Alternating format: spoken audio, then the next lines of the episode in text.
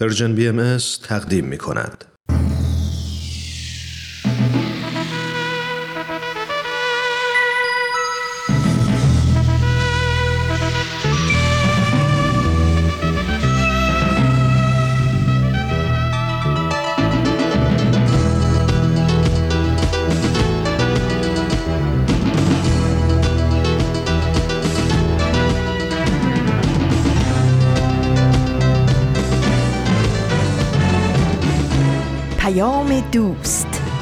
برنامه ای برای تفاهم و پیوند دلها.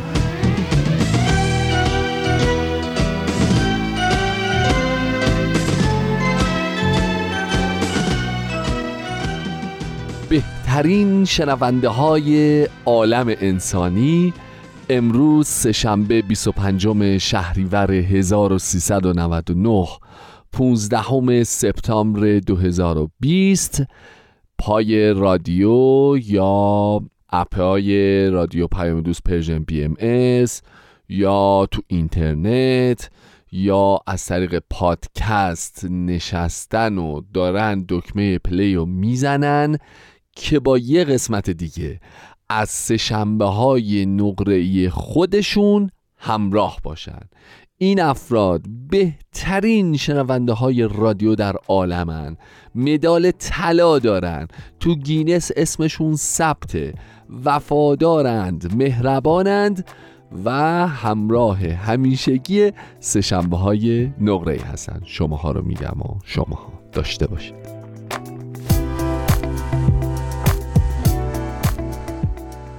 خب خب خب وقت به خیر عرض ادب و ارادت. دوستان عزیز حالتون چطوره؟ احوالتون چطوره؟ خوشحالم که این سه شنبه هم با برنامه ما همراهید با برنامه خودتون همراهید. انشالله که هفته گذشته هفته خوبی براتون بوده باشه و همه چی بر وفقتون بوده باشه و کارها خوب پیش رفته باشه و سلامت و شاد هم بوده باشید.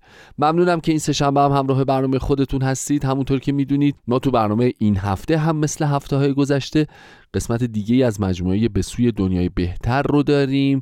قسمت دیگه از سربلندی ایران رو داریم. گپ و گفت و دور همی رو داریم. فرصت بشه یه موسیقی شاد و سرحال و خوشحال داریم. خلاصه خیلی قوقاست خیلی قوقاست. ممنون که این برنامه رو برای شنیدن انتخاب کردین. همین اول برنامه بگم دوستان فراموش نکنید. رادیو پیام دوست مثل بقیه رادیوها نیست که اپلیکیشن نداشته باشه. بابا ما تکنولوژی داریم ما صنعت داریم ما دنیا رو فتح می‌کنیم انشالله یه روزی. ما نیل آرمسترانگ رو داریم از رو کره ما زنگ می‌زنه میگه هومن من از اینجا برای سهشنبه نقره پیام بدم. میگم وقت برنامه تموم شده. نیل جان نیل جان ما بهش میگیم. نیل جان وقت برنامه تموم شده. سهشنبه دیگه زنگ می‌زنم گفت بابا من سهشنبه دیگه معلوم نیست کجا باشم. بی وزنی رو هوا وسط زمین آسمون ولو چرخش دوران فلان. گفتم برنامه سهشنبه نقره الکی نیست دقیقه 90 زنگ بزنید نیل جان دوباره بهش گفتم. این هستش که شما بدونین اینجور برنامه ایه اپلیکیشن داره عین بنز. اپلیکیشن دانلود می‌کنید. چه iOS داشته باشید چه اندروید دانلود می‌کنید. نصب میفرمایید. از تو app عین کره اشاره میفرمایید. برنامه پخش میشه. نخواستین رو سایت نخواستین اینترنت نخواستین تلگرام at sign Persian BM تموم شد رفت. سیم ثانیه برنامه در اختیار شما. اینجور رادیو و اینجور برنامه این سه شنبه های نقره و این رادیوی پیام دوست.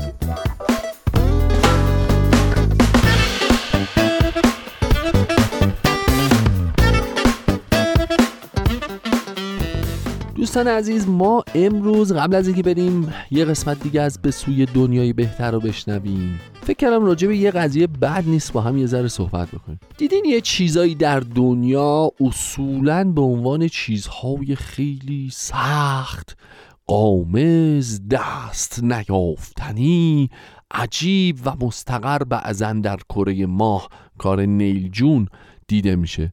بعد بر اساس یه حادثه یه اتفاق یه تجربه یه جبر روزگاری ناچار میشید که شما تو اون مبحث تو اون علم نمی‌دونم تو اون کار وارد میشین یه ذره پیش میرید ببینید ای بابا همچین چیز شاقی هم نبود و همچین خبری هم نبود. مردم علکی جو میدن خیلی کارها و خیلی تجربیات زیادی هست که آدما فکر می‌کنن خیلی چیز عجیبیه. بعد موقعی که بهش ورود می‌کنی می‌بینی نه انقدر هم عجیب نبود. یا شاید نشان از توانایی ما داره نمی‌دونم. که وقتی وارد اون مبحث اون کار اون شغل اون حرفه اون ال اون دانش میشیم می‌بینیم انقدر هم پیچیده نبود. ها؟ مثلا چه مثالی به ذهنمون میاد؟ مثلا فلسفه. من از موقعی که یادم میاد ما رو از فلسفه و منطق میترسوندن. وای فیلانی داره فلسفه می‌خونه. خدای من بعد از نیل آرمسترانگ رفیق قدیمیمون که تو ماه کره ماهه. بعد از نیل آرمسترانگ دومین آدم بزرگ دنیاست. ای بابا چرا بعدا رفتیم پیش اومد؟ خوندیم دیدیم ما فلسفه هم یه علمه مثل بقیه علم به خدا میشه فهمیدش میشه درکش کرد میشه سختتر و سختتر و سختتر روش مطالعه کرد. حرفه‌ای‌تر شد نگاه حرفه‌ای‌تر داشت اندیشه رو ارتقا داد. یا مثلا خیلی شغلا و کارها هست که این نگاه بهش هست ولی به جبر روزگار مثلا گاهی وقتی بعضی از دوستان من ورود کردم میگم بابا اینقدر هم چیز وحشتناکی که از بیرون آدم می‌بینه یا همه ترسیم می‌کنن؟ نیست. برنامه امروز راجب یکی از این علماست راجب یکی از این شاخه هاست که حتما راجبش با هم صحبت می‌کنیم. فعلا خواهش می‌کنم که توجه بفرمایید به یه قسمت دیگه از مجموعه به سوی دنیای بهتر در برگشت خدمت شما عرض می‌کنم.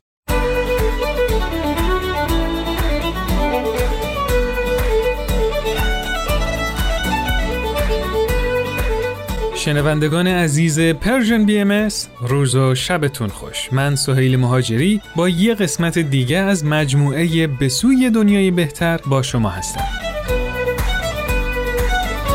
همونطور که مطلع هستید امروز قراره در رابطه با اهمیت و نقش مشورت تو خانواده با هم صحبت کنیم.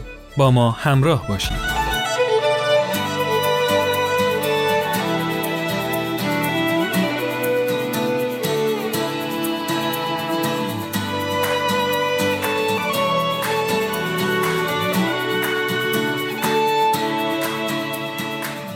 در گذشته های نچندان دور کارکرد اصلی خانواده روی بقا و تداوم نسل متمرکز بود اما رفته رفته با گذشته زمان پیشرفت علم و تغییر سبک زندگی خانواده کارکرد متفاوتی پیدا کرد خانواده های گسترده جاشونو به خانواده های هسته‌ای دادن و تو قرون اخیر شکل خانواده های هسته‌ای هم دچار تغییرات زیادی شد. تو جامعه امروز ارزش ها و اهداف خانواده ها به صورت مستمر در حال تغییر و تحوله.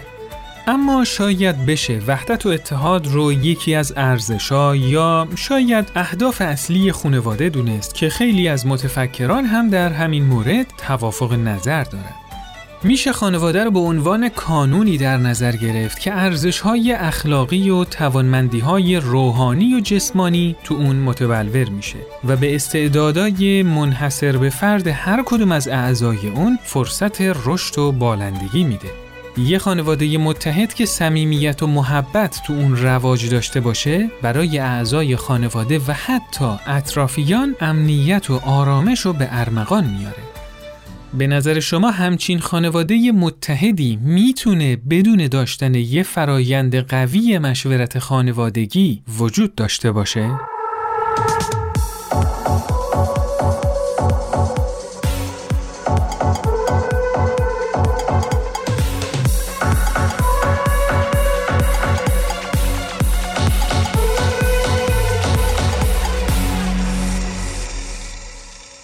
جامعه ما به طور سنتی بعضی از مسئولیت ها به عهده مرد خانواده گذاشته شده.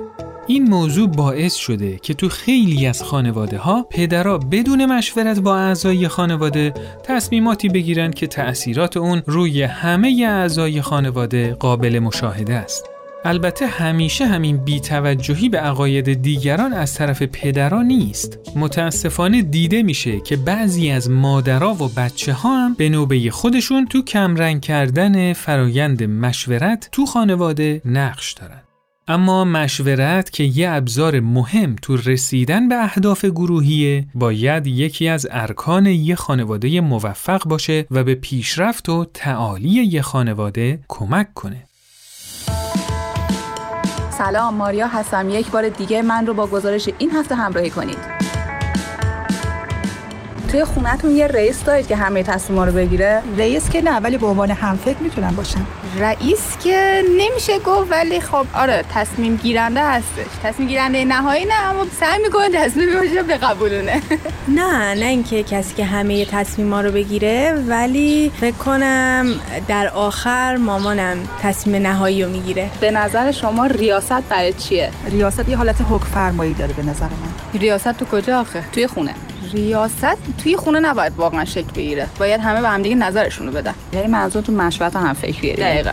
اگه بخوای یه روز یه تصمیم بگیری که مربوط به شغلت باشه با خانوادت مشورت می‌کنی؟ لازم باشه. آره مشورت می‌کنم. مربوط به شغلم رو شاید 20 درصد با خانواده مشورت کنم. به خاطر اینکه شغلم با چیزیه که خودم باید در موردش تصمیم بگیرم. مشورت شاید بکنم ولی تصمیم نهایی رو خودم می‌گیرم. آره قاعدتا هم با خانواده مشورت می‌کنم هم با دوستانم هم شاید کسی که تو این زمینه تجربه داشته باشه. اون وقت اگه نظر اعضای خانواده مخالف نظرتون باشه چیکار می‌کنید یه جوره باش کنار میام. بهش فکر می‌کنم ولی در آخر اون فکر کنم علاقه شخصی خودم برام مهمتر باشه. اول به منطق اون نظر نگاه می‌کنم. اگر ببینم که با منطق من اون نظر جور در نمیاد کار خودم انجام میدم. در رابطه با خرید یه وسیله چی؟ با خانوادهتون مشورت می‌کنید اگه نیاز شخصیم باشه نه ولی اگر یک چیزی باشه که برای خونه باشه آره شد. آره مشورت می‌کنم. در این مورد بله. اگه بازم نظرشون مخالف باشه با نظر شما اون وقت چیکار می‌کنید؟ اون کار انجام می‌دید؟ سعی می‌کنم یه جورایی با هم دیگه کنار بیایم یا همدیگه رو متقاعد بکنیم. چون قراره تو کل خانواده ازش استفاده بکنن سعی می‌کنم که اون کسی که رأی بیشتری رو میاره رو انجام بدم. باز بستگی داره که شخصی باشه یا نباشه. اگر شخصی باشه خب زیاد توجه نمی‌کنم ولی اگر برای کل خانواده باشه نظرشون برام مهمه نمی‌خرم. به نظرت کدوم بهتره پدر سالاری مادر سالاری یا فرزند سالاری؟ هیچ کدوم. چرا؟ اگه بخواد تفاهم باشه به نظر من خیلی از مشکلات حل میشه حکم فرمایی نباشه خیلی بهتره.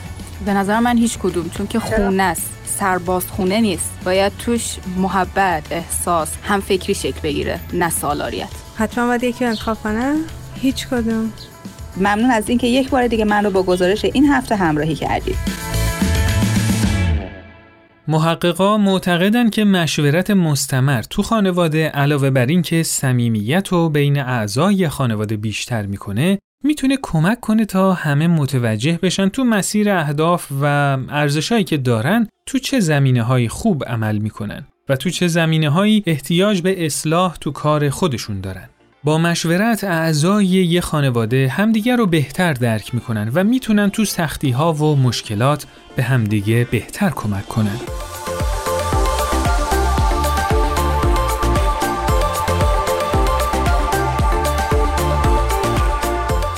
مشورت با کودکان تأثیرات خیلی مثبتی تو شخصیت اونا می‌ذاره. وقتی با کودکان مشورت میشه و به اونها فرصت اظهار نظر داده میشه، اعتماد به نفسشون بالا میره و یاد می‌گیرن که تو زندگی چجوری با مشکلات مختلف برخورد کنن.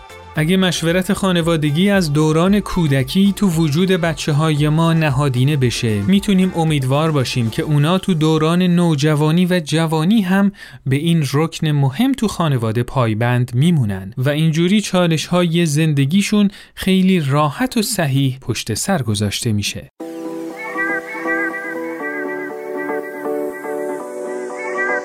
از شما بیاموزیم شادی و مسعود چند سالیه که با هم ازدواج کردن. اونا خیلی احساس خوشبختی می‌کنن و زندگی مشترکشون راضیه. اما چند وقتیه که یه موضوع ذهن شادی رو به خودش درگیر کرده و آزارش میده. اونم اینه که مسعود در مورد خیلی از کارهایی که تو زندگی به هر دوشون مربوط میشه، تنهایی تصمیم می‌گیره و با شادی هیچ مشورتی نمی‌کنه. تو همین سه سال زندگی مشترک مسعود بدون مشورت با شادی شغل خودش رو تغییر داده. چند بار اتومبیلشون عوض کرده و این دفعه به شادی گفته که تو چند روز آینده قرار خونشون رو بفروشه و مستجر بشن و عوضش یه مغازه که موقعیت خوبی داره و برای ادامه شغلش خیلی سودآوره بخره. شادی این بار خیلی عصبانی شده و عصبانیتش رو بدون هیچ ملاحظه‌ای بروز داده. شادی با اینکه کم و بیش با این تصمیم مسعود موافقه و می‌دونه که انجام این کار برای اقتصاد خانوادهشون می‌تونه مفید باشه اما از لج اینکه مسعود به تنهایی این تصمیم رو گرفته به شدت با انجام همچین کاری مخالفت می‌کنه. شادی پدر و مادر خودش یادش میاد که توی کل زندگی پدرش تصمیم گیرنده بود و مادرش و شادی و خواهر و برادراش تو تصمیمات خونه هیچ نقشی نداشتند. شادی فکر می‌کنه که نباید راه مادرشو بره و مطیع همسرش باشه. واسه همین به غیر از مخالفت با تصمیم مسعود می‌خواد بدون مشورت با اون چند تا وسیله برای خونشون بخره و همینطور می‌خواد کار نیمه وقتش رو تغییر بده و تمام وقت بره سر کار. شادی مطمئنه که نمی‌خواد در رابطه با این موارد با مسعود مشورت کنه چون مسعودم با اون مشورت نمی‌کرده. مشورت چه تأثیری تو روابط خانوادگی داره؟ آیا این روش تعامل می‌تونه برای شادی و مسعود خوشبختی به ارمغان بیاره؟ آیا بدون مشورت رسیدن به اهداف خانوادگی امکان پذیره؟ با هم نظرات شما دوستان عزیز رو میشنویم.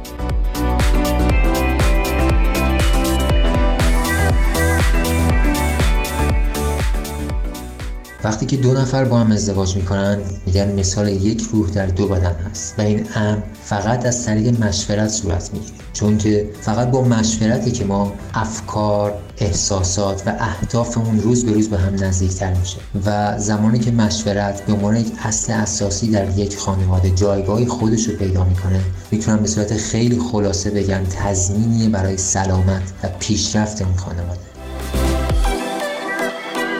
به نظر من هر کدوم از ما توی جامعه هایی که حضور داریم از خانوادهمون گرفته تا دانشگاه و محل کار مسئولیت انجام یک سری وظایف مربوط به همون جامعه رو بر عهده داریم. خانواده جامعه که بسیاری از الگوهای رفتاری فرزندان توی اون شکل می‌گیره و مشورت کردن هم یکی از مهمترین مسئولیت های اعضای یک خانواده هستش. بنابراین عدم مشورت توی یک خانواده می‌تونه نوع الگو برای یک فرزند باشه و برای آینده اون فرزند و جامعه ای که فرزند در آینده در اونها حضور خواهد داشت نتیجه خوبی در بر نداشته باشه.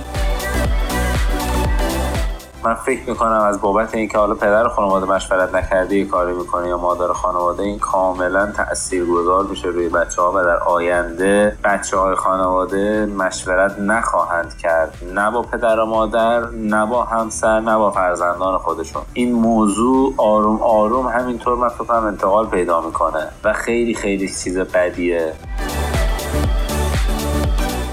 اونایی که مشورت می‌کنن موفق تر هستن چون مشورت می‌تونه خیلی خیلی موثر باشه. به فرموده حق آسمان امر الهی به دو تا نیه روشن هست. مشورت و شفقت. یک سری از مشورت ها هستن که پدر و مادر خودشون بین خودشون حل و فصل می‌کنن و کار به بچه کشیده نمیشه. و یه سری از بچه ها مخصوصا طبقه نوجوان و جوان واسه اینکه حفظ استقلال و استقلال داشته باشن که روی پای خودشون وایسن حتی اگر نیاز به مشورت داشته باشن مشورت نمی‌کنن تا استقلال خودشون رو نشون بدن که طبیعتا تبعات بدی می‌تونه داشته باشن و اینکه مسئله مشورت توی خانواده خب باعث ایجاد اتحاد و همدلی و بیشتر از همه باعث نزدیک اعضای خانواده به همدیگه میشه و بعضی از پدرها یا بعضی از مادرها مشورتی نمی‌کنند این نداشتن مشورت در واقع یه جور کملطفی و در آخر ظلم در حق دیگر اعضای خانواده میشه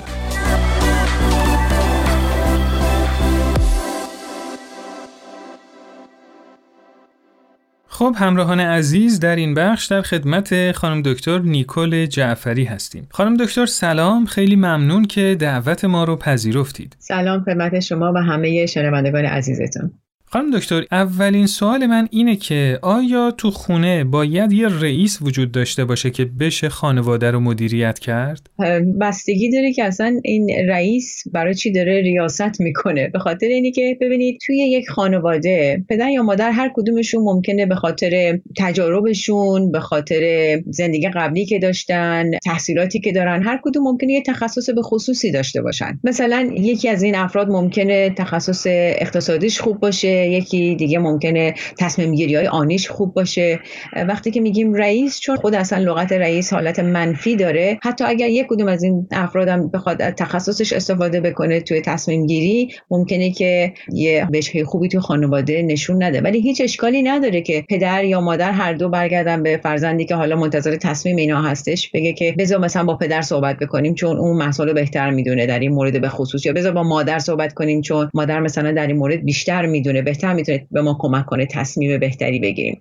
اما اصولا تصمیم هایی که مربوط به خانواده هست باید بین پدر و مادر هر دو انجام بشه. بازم حالا میایم اینو یه بار دیگه تجزیهش می‌کنیم میگیم آخه راجع به چه تصمیمی می‌خوایم ما صحبت بکنیم. اگه تصمیم راجع به اینه که امروز نهار چی بخوریم یا بچه مثلا کدوم لباس رو بپوشه یا بچه کجا بره مثلا بازی کنه اینا تصمیمایی هستش که یا پدر یا مادر می‌تونه هر کدوم به تنهایی بگیرن. مسئله مهم اینه که اون یکی والد اینو حتما حمایت بکنه. مثلا اگه بچه میگه من امروز ماکارونی می‌خوام مادر میگه باشه ماکارونی مثلا پدر نیاد بگه که نه ما که دیروز ماکارونی خوردیم الان برای چی می‌خوای ماکارونی بخوری؟ اینه که این تصمیم های کوچیک و تصمیم هایی که به اصطلاح راندمان بسیار بزرگی نداره پدر مادر باید باش okay باشن و اجازه بدن که یک کدومشون تصمیم رو بگیره و این مسئله بدی نیستش. اینه که وقتی میگم خدمتتون رئیس حالت منفی داره اگه اونجوری بخواین نگاه بکنین بله خب خوب نیست فقط یه والد تصمیم بگیره. ولی اگر مسائل پیش پا افتاده و مسائل روزمره است. هیچ اشکالی نداره یکی تصمیم گیرنده باشه. اما در مورد مسائل جدیتر مثل تعلیم و تربیت فرزند مثل دیسیپلین کردنش مثل آیندهش مثل تحصیلش اینا همیشه باید با مشورت پدر و مادر با همدیگه و با مشورت با خود بچه انجام بشه که همه توی اون خانواده یک صدایی برای گفتن داشته باشن. برای اینکه هر کسی بستگی به تجربه خودش می‌تونه مسمر ثمر باشه تو هر تصمیمی. می‌دونید به اصطلاح نظرات مختلف می‌تونه کمک کننده باشه برای اینکه تصمیم بهتری گرفته باشه. مشاوره همیشه نتیجهش تصمیم گیری بهتره. خانم دکتر جدیدن این اصطلاح فرزند سالاری خیلی شایع شده بین خانواده ها می‌خواستم یه مقدار در رابطه با این مسئله صحبت کنیم و اینکه بفرمایید اصلا چیز خوبیه چیز بدیه و اینکه اگه با همچین موردی مواجه بشیم باید چطوری رفتار کنیم؟ بله سوال بسیار مهمیه. اصطلاحاتی مثل پدر سالاری و مادر سالاری موزر هستن و چیزی برای یادگیری بچه ندارن. فرزند سالاری هم اصطلاح و اصلا روش خوبی نیستش. به خاطر اینی که بعضی از خانواده ها فکر می‌کنن که بچه رو باید هر چی که خواست در اختیارش گذاشت. فرزند خودش می‌تونه تصمیم بگیره. خب اینا خیلی مهم هستن. فرزند باید یاد بگیره چجور تصمیم بگیره. ولی فرزندی که هنوز تجربه نداره و هنوز نمی‌دونه که عواقب کار از این تصمیم به کجا خواهد رسید نمی‌تونه سالار باشه و تمام خانواده رو هدایت بکنه و به تصمیم گیرنده خانواده باشه. من متوجه هستم بعضی پدر مادرها می‌خوان فرزندانشون خودشون بعضی مسائل رو تجربه بکنن. مثلا بارها من توی کارهای مشاوره ایم دیدم که پدر مادر میگن خب بچه باید خودش یاد بگیره. بچه باید یاد بگیره تصمیم بگیره. خب اینا همه خیلی مهمه. اما فرزند باید یه قابلیت هایی رو به وجود بیاره برای خودش. قابلیت ها فقط از انجام کار به وجود میاد. هیچ بچه ای به دنیا نیومده که تو مغزش طرز تصمیم گیری و مورد های تصمیم گیری رو با خودش آورده باشه. انسان فرزندش بدون هیچ گونه مهارت های زندگی به دنیا میاد. فرزند یک انسان رو اگر تنها بذارید از بعد تولد نمی‌تونه دووم بیاره و اینه که همه چی و بچه باید یاد بگیره. حالا چجوری یاد می‌گیره؟ با راهنمایی های پدر مادر و با فرصت هایی که بهش داده میشه که از اون راهنمایی ها استفاده بکنه که بتونه خودش رو به اون مرحله تصمیم گیری برسونه. در نتیجه وقتی که شما فرزند سالاری تو خانواده دارید تحقیقاتی که در این مورد کردن نشون داده که فرزندهایی که سالار هستن توی خانواده وقتی وارد اجتماع میشن باعث شکست های زیادی براشون میشه. به خاطر که تجربه نداشتن و تجربه تصمیم گیری صحیح و یاد نگرفتن و همینی که حالا که وارد اجتماع میشن می‌بینن که خب اینی که با خانواده‌ام فرق می‌کنه خانواده‌ام اجازه می‌دادن من هر کاری دلم بخواد بکنم من تصمیم گیرنده بودم. حالا وارد اجتماعی شدم که همه چی دارای چارچوب هستش همه چی دارای قانون هستش. در نتیجه ما به این فرزندانی که از طریق فرزند سالاری بزرگ میشن وقتی وارد اجتماع میشن میگیم که اینها با حرمت نفس بسیار پایینی میان وارد اجتماع میشن. در نتیجه متاسفانه مواجه میشن با شکست های بسیار زیادی و می‌تونیم بگیم که فرزند سالاری هم طریقه صحیح تعلیم و تربیت یک فرزند نیست. خیلی ممنون خانم دکتر به نکات خیلی جالبی اشاره کردید. اجازه بدید این گفتگو رو در برنامه بعدی ادامه بدیم. ممنونم متشکرم. موفق باشید. خدا نگهدار. خدا نگهدار.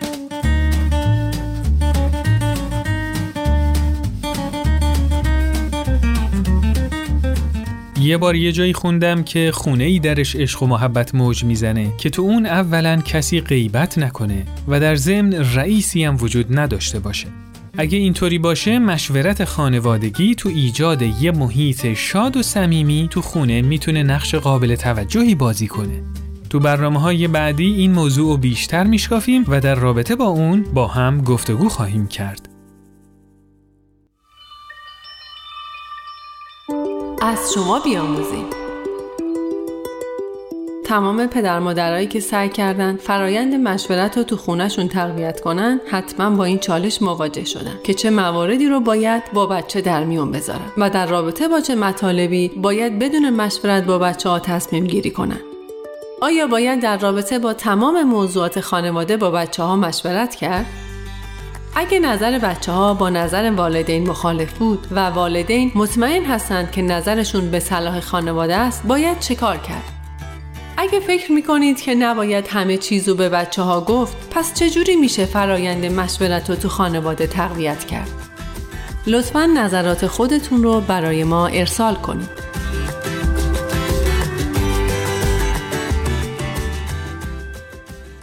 خب دوستان عزیز این قسمت از برنامه هم به پایان رسید. از شما ممنونیم که با ما همراه بودید. شما می‌تونید این برنامه رو تو هر کدوم از اپلیکیشن های پادکست خان زیر اسم Persian BMS subscribe کنید تا به محض آپلود کردن قسمت جدید با خبر بشید. و همینطور یادتون باشه با امتیاز دادنتون به این برنامه به ما کمک بزرگی می‌کنید. ضمنا از طریق ID contact at sign Persian BM contact در تلگرام و صفحه اینستاگرام و فیسبوک Persian BM می‌تونید نظرات خودتون رو برای ما ارسال کنید.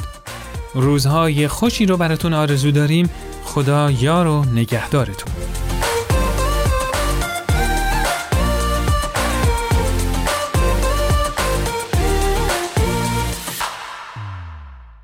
دوستان خوبم این قسمت دیگه از مجموعه به سوی دنیای بهتر بود که با هم شنیدیم. ممنونم که همچنان با سشنبه های نقره ای همراه هستید.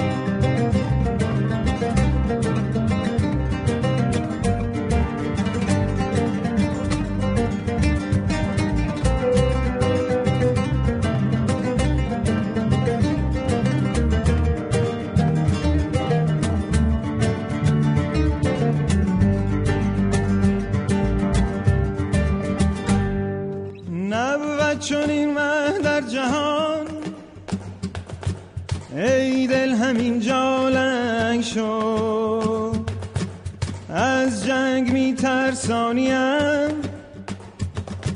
گر جنگ شد گو جنگ شد نبود چون این مه در جهان ای دل همین جالنگ شد از جنگ میترسانیم گر جنگ شد لبت لب میند گه بر کنارت میند گه بر لبت لب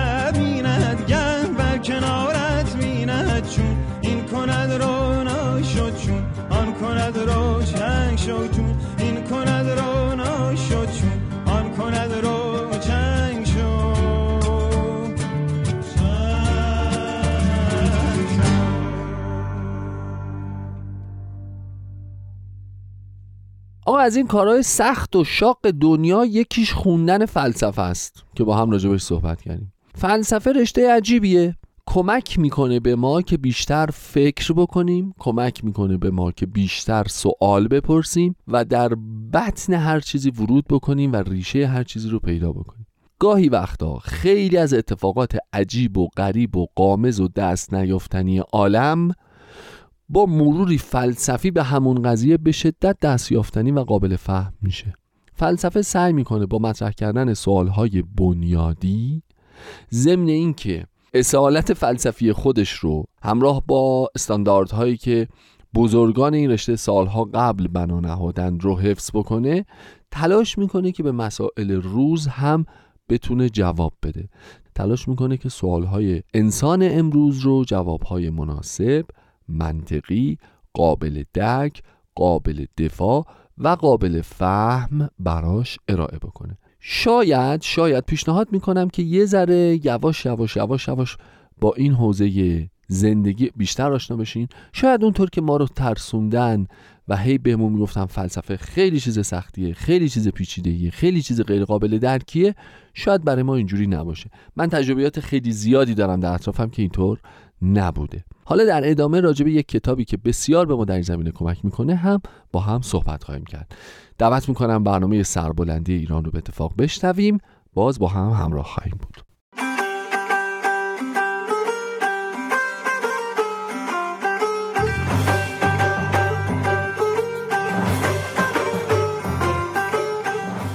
سربلندی ایران.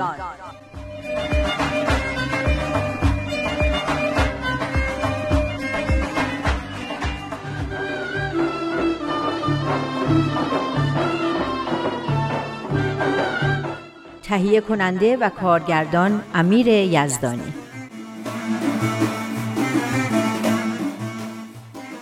خب سمیه خانوم موافقی که مطالعهمون رو ادامه بدیم؟ داشتیم کتاب سربلندی ایران رو میخوندیم و می‌خواستیم ببینیم که برای سربلندی ایران چه چیزایی لازمه. خب چه چیزایی لازمه؟ اولا اینکه سربلندی ایران از راه تقلید کورکورانه از قبل یا از راه بازگشت به جاهلیت قرون وسطا به دست نمیاد. سربلندی ایران بذارینشو من بگم. سربلندی ایران حاکمیت قانون می‌خواد. مردم سالاری احترام به حقوق بشر تعلیم و تربیت عمومی تامین اجتماعی ترویج صنایع و فنون و توسعه اقتصادی و مدارای مذهبی و دیگه دیگه تصاوی حقوق زن و مرد که مثل دو بالن برای تمدن بشری. رفع تعصبات که ریشه در جهل و نادونی دارن. استقامت سازنده که یعنی ناامید و تسلیم نشدن در مقابل ستم و در عین حال ساختن جامعه. امید به آینده درخشان ایران و توجه به اینکه احترام به حقوق دیگران و مشورت و مردم سالاری از خانواده شروع میشه. عدالت و دید درست نسبت به کسب ثروت هم از خانواده شروع میشه. آره این بحث هفته پیشمون بود که هنوزم تموم نشده. برای موفقیت اقتصادی جدیت و صداقت لازمه و کار با روح و هدف خدمت به مردم. از اینم صحبت کردیم که باید مادیات و کسب ثروت رو تو زندگی در جای درستش ببینیم. چون کسب ثروت وسیله است برای رشد و شکوفایی خودمون و جامعهمون. اینم بود که هدف وسیله رو توجیه نمی‌کنه که بحث مفصلی دربارش کردیم. و اینکه ثروت خیلی خوب و پسندیده است اگر از راه سعی و کوشش فردی و از صنعت و تجارت و کشاورزی به دست بیاد و در راه درستم خرج بشه. یعنی در راه رفاه و خیر مردم. اینکه گفته ثروت باید از راه سعی و تلاش شخصی به دست بیاد اگه کسی یه مبلغ زیادی رو تو قرعه کشی ببره یا بهش به ارث برسه چی؟ خب از راه سعی و تلاش فردی که نبوده. اما خب خلافی هم نکرده. من خیلی دربارش فکر کردم. به نظر من حالا که برای رسیدن به این ثروت تلاشی نکرده که آدم بگه اون ثروت پسندیده است تو خرج کردنش باید مواظب باشه که در راه رفاه و خیر مردم باشه. حالا به قول تو نه اینکه پول دستی به این اون بده ولی می‌تونه مدرسه و فرهنگسرا و بیمارستان بسازه یا کسب و کاری را بندازه و به چرخه اقتصاد کمک کنه. آفرین راست میگی. تو خرج کردنش می‌تونه اون کمبود سعی و تلاش رو جبران کنه.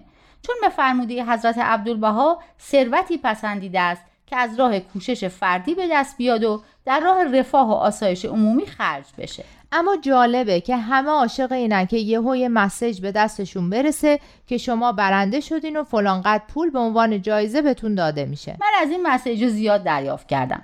همشون هم علکی بودن. اون که آره اما اون پدیده یه شب پولدار شدنه که می‌خوام بگم. یه جمله اینجا نوشته بود که خیلی جالب بود. آخرای صفحه پنجا آها ها اینجا که فرمودن شایسته است که نسل جوان در بیان مبارک که سعی و کوشش فردی و شمول فضل الهی را شرط ممدوحیت ثروت قرار داده تعمق کنند؟ نه نه بعدش. اینجا که میگه در تفاوت بین ثروت حاصله از طریق کوشش فردی در صنعت، کشاورزی، تجارت و هنر و امثال آن و ثروتی که بدون زحمت و یا از طریق ناسواب حاصل می شود تفکر نمایند. و اثرات هر یک را در ترقی روحانی فردی و پیشرفت اجتماعی بررسی کنند. همون چیزیه که خودت هم یه بار گفتی اینکه ثروت باید از راهی به دست بیاد که به اقتصاد کشور و زندگی مردم کمک کنه. آره این نکته خیلی مهمیه. اگه فکرمون این باشه که از هر راهی که شد ثروت به دست بیاریم نتیجه این میشه که می‌بینیم رواج کارهایی که به جای پیشبرد اقتصاد تیشه به ریشش می‌زنن و باعث تورم و بیکاری و فقر و گرسنگی و اعتیاد و هزار جور مشکل و آسیب اجتماعی دیگه هم میشن. این ثابت می‌کنه که نمیشه اصول روحانی و اخلاقی رو از اقتصاد جدا کرد. نمیشه بدون صداقت و امانت و سخاوت و کمک و همکاری و عدالت و رعایت حال دیگران اقتصاد سالمی داشت. این قضیه مخصوص کشور ما هم نیستا. تو کشور ما خیلی حاد شده. اما از اخبار پیداست که تو همه کشورها اقتصادا کمابیش بیمار و ناسالمن. برای همینم مرتب بحرانهای کوچیک و بزرگ اقتصادی پیش میاد و ملتهای مختلف رو به خاک سیاه میکشونه. نه فقط پیشرفت اقتصادی جامعه بلکه پیشرفت خودمونم تو اینه که برای کسب ثروت سعی و تلاش کنیم و با چالش ها و مشکلاتی که پیش میاد روبرو بشیم. سعی کنیم تو چارچوب اصول روحانی و اخلاقی مسائل رو حل کنیم. تو همین تلاش هاست که ساخته میشیم و پیشرفت می‌کنیم و جلو میریم. راست میگی. اگه یهو یه عالم پول بذارن تو دامنمون نه دیگه لازم تلاشی بکنیم نه دیگه فکرمون به کار میفته و پیشرفتی می‌کنه. نه از نظر اخلاقی و روحانی پخته و ورزیده میشیم و رشد می‌کنیم.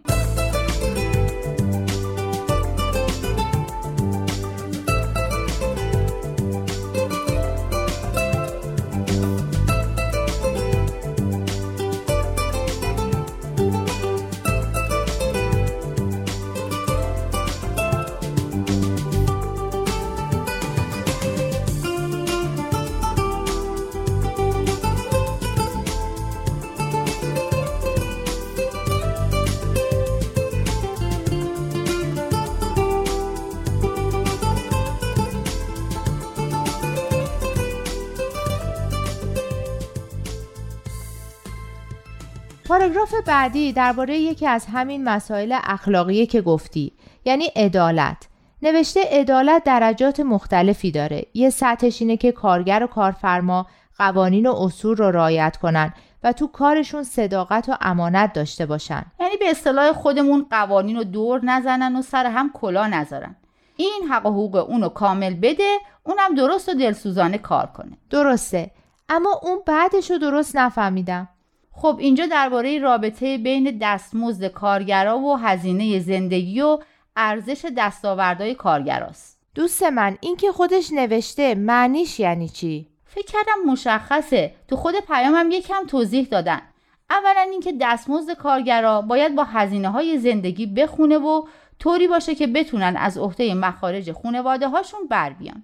دوم اینکه با ارزش کارشون تناسب داشته باشه. خب بازم این یعنی چی؟ یعنی سرمایه دار سرمایه می‌ذاره. خب کارگرم کارشو می‌ذاره. درسته؟ بعد اینا یه چیزی تولید می‌کنن و به یه مبلغی میفروشن. درسته؟ بعد کارگره یه دستمزدی می‌گیره در حد بخور و نمی رو میره خونشون بقیه سودا هم نصیب سرمایه دار میشه. خب آخه هزینه مواد اولیه و ماشینالات و مدیریت و چه می‌دونم تبلیغات و مالیات و چیزای دیگه هم هست. آره اما همه این مخارج رو که حساب کنی دستمزد همه رو هم که بدی باز یه سودی میمونه. درسته؟ درسته. اون سود به کی می‌رسه؟ به سرمایه دار یعنی میگی به کس دیگه ای باید برسه. اگه اون سرمایه نباشه که اصلا کار این کارخونه به وجود نمیاد. درسته اما بحث اینه که هر کسی برای این تولید یه چیزی گذاشته. یکی کارش رو گذاشته یکی سرمایهش رو عادلانه اینه که کارگرا دستمزد کارشون رو بگیرن و سرمایهدار هم دستمزد سرمایهش رو بعد هر سودی که اضافه موند رو به شکل عادلانه بین خودشون تقسیم کنن. اینطوری سود اون کارخونه که ثمره تلاش همشونه به همشون می‌رسه. نه فقط به اون که سرمایه گذاشته. همه هم با انگیزه و دلسوزی بیشتری کار می‌کنن. جالبه. این تفاوت فاحش و اغلب غیرقابل توجیه بین هزینه تولید یک کالا و قیمت فروش آن این می‌خواد چی بگه؟ می‌خواد بگه تفاوت بین هزینه تولید یک کالا و قیمت اونم باید عادلانه باشه مثلا شما یه رو به گوجه درست می‌کنی که همه هزینه رو حساب کنی از دستمزد و ماشینالات و سرمایه و مواد اولیه و این چیزا که حسابدارا خوب بلدن به هر قوتیش میفته مثلا دو تومن. اون وقت درسته که اینو بفروشی دونه این مثلا 20 تومن؟ حالا فهمیدم. اگه این قیمت ها عادلانه باشه و بی خودی بالا نره برای همه خوبه. باعث رفاه همه مردمه. درسته. بعدش هم که درباره راه های نادرست به دست آوردن ثروته مثل بهره کشی از دیگران که تو همین که گفتی کارگرا تو سود کارخونه ها سهیم بشن راه حلش بود. بعدش هم از احتکار و انحصار و این چیزا گفتن که همش بده. این تولید کالای مخرب یعنی چی؟ مثل بمب و اسلحه و فیلم های غیر اخلاقی و زشت و اینجور چیزا. درسته. چون نوشته کالاهای مخربی که خشونت و فسق و فجور رو بین مردم رواج میدن. پس باید یه چیزای شبیه همینا که گفتی باشه. میگن دیگه کافیه. فکر کنم بعد از این همه فسفر سوزوندن دیگه وقت استراحته. منم موافقم.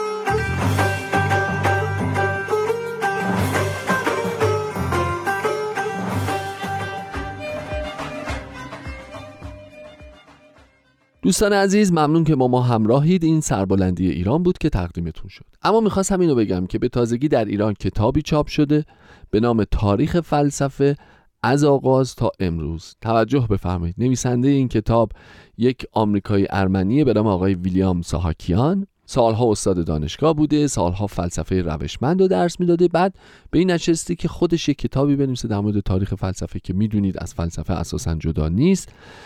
و تاریخ فلسفه از آغاز تا امروز رو با زبانی شیوا و گویا و سلیس و روون برای همه ما توضیح بده. حاصل این زحمات کتابی شده به نام تاریخ فلسفه از آغاز تا امروز که با ترجمه خوب آقای حمید رضا اسحاق توسط نشر چشمه به بازار کتاب ایران ارائه شده.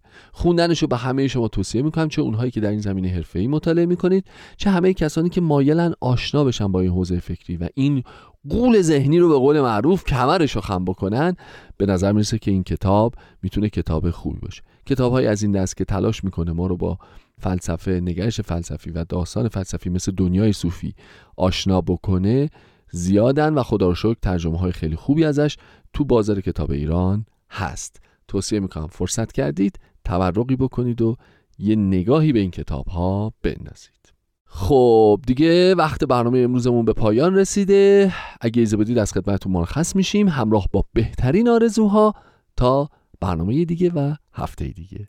خوب و خوش و سربلند باشید. خدا نگهدارتون.